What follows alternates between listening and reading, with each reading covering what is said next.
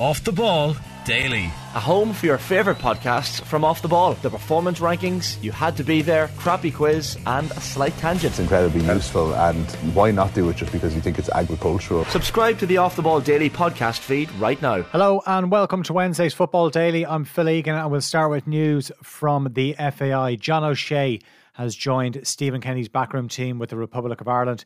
O'Shea, who won 118 caps for Ireland, will take up the role as an assistant coach, which has been held by Damien Duff, Anthony Barry, and John Eustace over the last three years.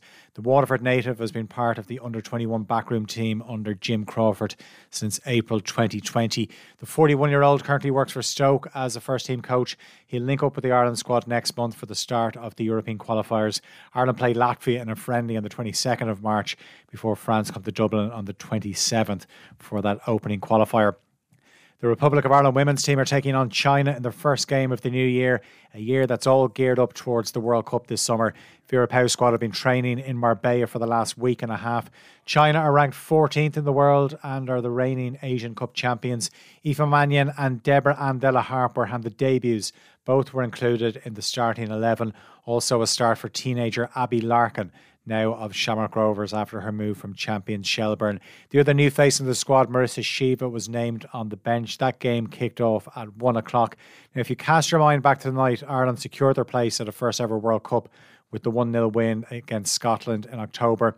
There was a chance that a win mightn't have been good enough to qualify automatically Instead, there was a playoff tournament in New Zealand. Thankfully, we were guaranteed a place in the World Cup.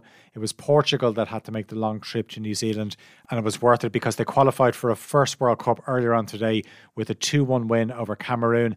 Haiti also beat Chile 2 1 to qualify for their first World Cup. So Portugal will be in Group E with defending champions USA, Vietnam, and the Netherlands. Haiti will be in Group D with European champions England, Denmark, and China. Now, Vera Pauw did a press conference yesterday and admitted she has concerns over the possibility that Saudi Arabia will be a major sponsor of the tournament in Australia and New Zealand this summer. Three weeks ago, news broke that Tourism Board visits Saudi. It sparked a major backlash with several players and coaches voicing their unease at the development due to the country's women's rights record. Liverpool manager Jurgen Klopp says his side can't allow last night's defeat to Real Madrid to affect their confidence for the rest of the season. It's hard to know what impact the 5 2 loss at home to Real will have after a reality check in the first leg of their Champions League last 16 tie. It all started pretty well. Stunning goal from Darwin Nunez, and Liverpool were in dreamland when Mo Salah was gifted the second. So 2 0 up after 15 minutes, but Vinicius Jr. scored twice before half time. Eder Militao made it 3 2 just after the break, and Karim Benzema scored twice for the holders. First time in Liverpool's history they've conceded five goals at Anfield in a European game. Liverpool are leaking goals on a regular basis now, fifth time in 13 games in all competitions since the World Cup. Liverpool have conceded three goals or more. Jurgen Klopp says there's plenty to take from the game, though. And I said that a couple of times. A defeat is a defeat if you don't learn from it. So, and if you don't learn tonight that the start of the game was outstanding and the, the way we played it was us in a nutshell. That was us like we want to be, um, and that's what we have to keep doing. So, if we now allow this one game uh, to be influential, well, we are really silly. Um, and we have a few days uh, where we'll make sure that we that we, we, we, we take the right things out of this game. Yes, we have to improve. Third goal massively, first goal massively, but we have to take the good things as well. That would be horrible if we don't do that. The effort we showed, the football we played, uh, um, yeah, pretty much everything was, was like we want to see ourselves and um, so we have to make sure that we keep that. I know 5-2 could be damaging, but I hope I can make sure that that's not happening. Former Ireland international Kenny Cunningham was in the off the ball studio last night for the game. He said individual errors continue to cost Liverpool this season. The basic principles still applied, even the higher that you went. You know, just do the basics. Uh, even at the highest level, it used to cost you. You know what I mean? Just switching off you know, a runner having an extra touch to, you know, going to ground when you should have stayed in your feet, you know, going tight to a play when you should have dropped into this. All the all the basic, the fundamentals yeah. of kind of defending that your talk growing up still apply even when you're playing at the elite level. And we've spoken about a few of them tonight in relation to a couple of the goals Liverpool have conceded. So you're right, actually, in terms of Liverpool's kind of collective defensive structure. I actually think stood up quite well, particularly first half, um, which was great to see. But within that, you know, just individual errors. And I'm not talking about, I know, I know there was an error from Alisson, a big error in relation to the second goal, but the other goals, just just small little errors like decision making, positional sense, you know, I've just cost them. This team has been absolutely ruthless. Last night also was a chance for Liverpool fans to vent their anger towards UEFA. They booed the Champions League anthem ahead of the game. It was a repeat of last season's final in Paris last week. An independent report put the blame for the scenes last May at UEFA's door. UEFA Liars was one of the banners in the Kop. The final was delayed because there were so many fans outside the Stade de France. BT also apologised on air last night for their actions around the final. They were hugely regretful that they were reading out those statements made by UEFA that was on the screens around the stadium. BT said last night it was a completely false narrative and that they regretted some of the reporting around the game. Napoli, like Real Madrid, should be in the draw for the quarterfinals. The Serie A leaders won 2 0 away to 10 man Eintracht Frankfurt.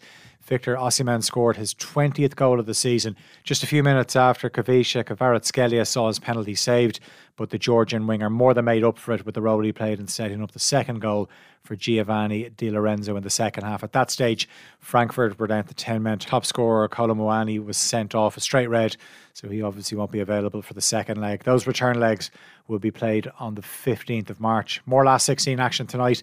Manchester City are away to RB Leipzig for the first leg. No Kevin De Bruyne or Aymeric Laporte for City due to illness. John Stones also misses out. He's still recovering from a thigh injury.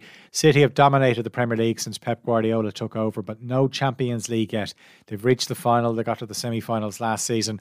Guardiola takes the pressure of City winning a European title with a pinch of salt, though everyone put the perspective that uh, everything is a disaster if you don't win some some prizes. But I don't know if everyone put this highest perspective for themselves. I mean, I don't want to put this perspective themselves because I'm blessed to be here, and, and I never thought when I arrive every year I have to, we have to win every year the Premier League, or every year I have to win three, four Champions League. You are, except you are Madrid, the rest cannot do it. So it's just to to try to what we have done, because we last two seasons we are being really close and we are played really really good games, really once, and try to do it again. Christopher Nkunku is date for Leipzig. The France forward missed the World Cup. He's only just back from an ankle injury. 17 goals in all competitions this season. And manager Marco Rose will know all about Erling Haaland having worked with City's top scorer at Borussia Dortmund. Tonight's other tie sees Inter Milan entertain Porto, two former winners of the competition. Jose Mourinho was the manager of both when they last won the Champions League 2010 with Inter, 2004 when Porto won it. Both games kick off at 8 o'clock. Newcastle manager Eddie Howe says whoever starts in goal this weekend will be ready. Nick Pope suspended for the League Cup final against Manchester United at Wembley when Martin Dubravka's cup tied. That means it's either Loris Karius or Mark Gillespie in goal. Howe was asked it, Howe was asked if he'd have concerns about Karius playing in a final five years on from his horror show for Liverpool in the Champions League decider against Real Madrid. I've never really discussed that at any length with him. I think um, we've all got stuff that's happened in our careers and our histories um, that you you learn from, and I think he's no different in that respect. So, um, as I said, since day one, since he's come here, he started where he hadn't had a lot of uh, work before joining us. He's trained with our goalkeeper coaches um, in a really really good way, and I think his general performances at training have improved um, as he spent more time with us. And I think he's in a, a, good place and I think he's ready to play. And we'll finish with last night's championship action. Burnley extended their lead at the top to 12 points. That despite conceding a late goal to draw 1 all away to Millwall. Fellow promotion hopefuls Blackburn returned to the playoff places with a 1 0 win at home to Blackpool. Sunderland dropped out of the top six. They were beaten 2 1 by Rotherham. Norwich won 3 1 against Birmingham. And Stoke were also 3 1 winners against Swansea. That's it for today's Football Daily. As always, you can subscribe to the OTB Football podcast feed to hear the best football analysis, interviews, and stories from off the ball.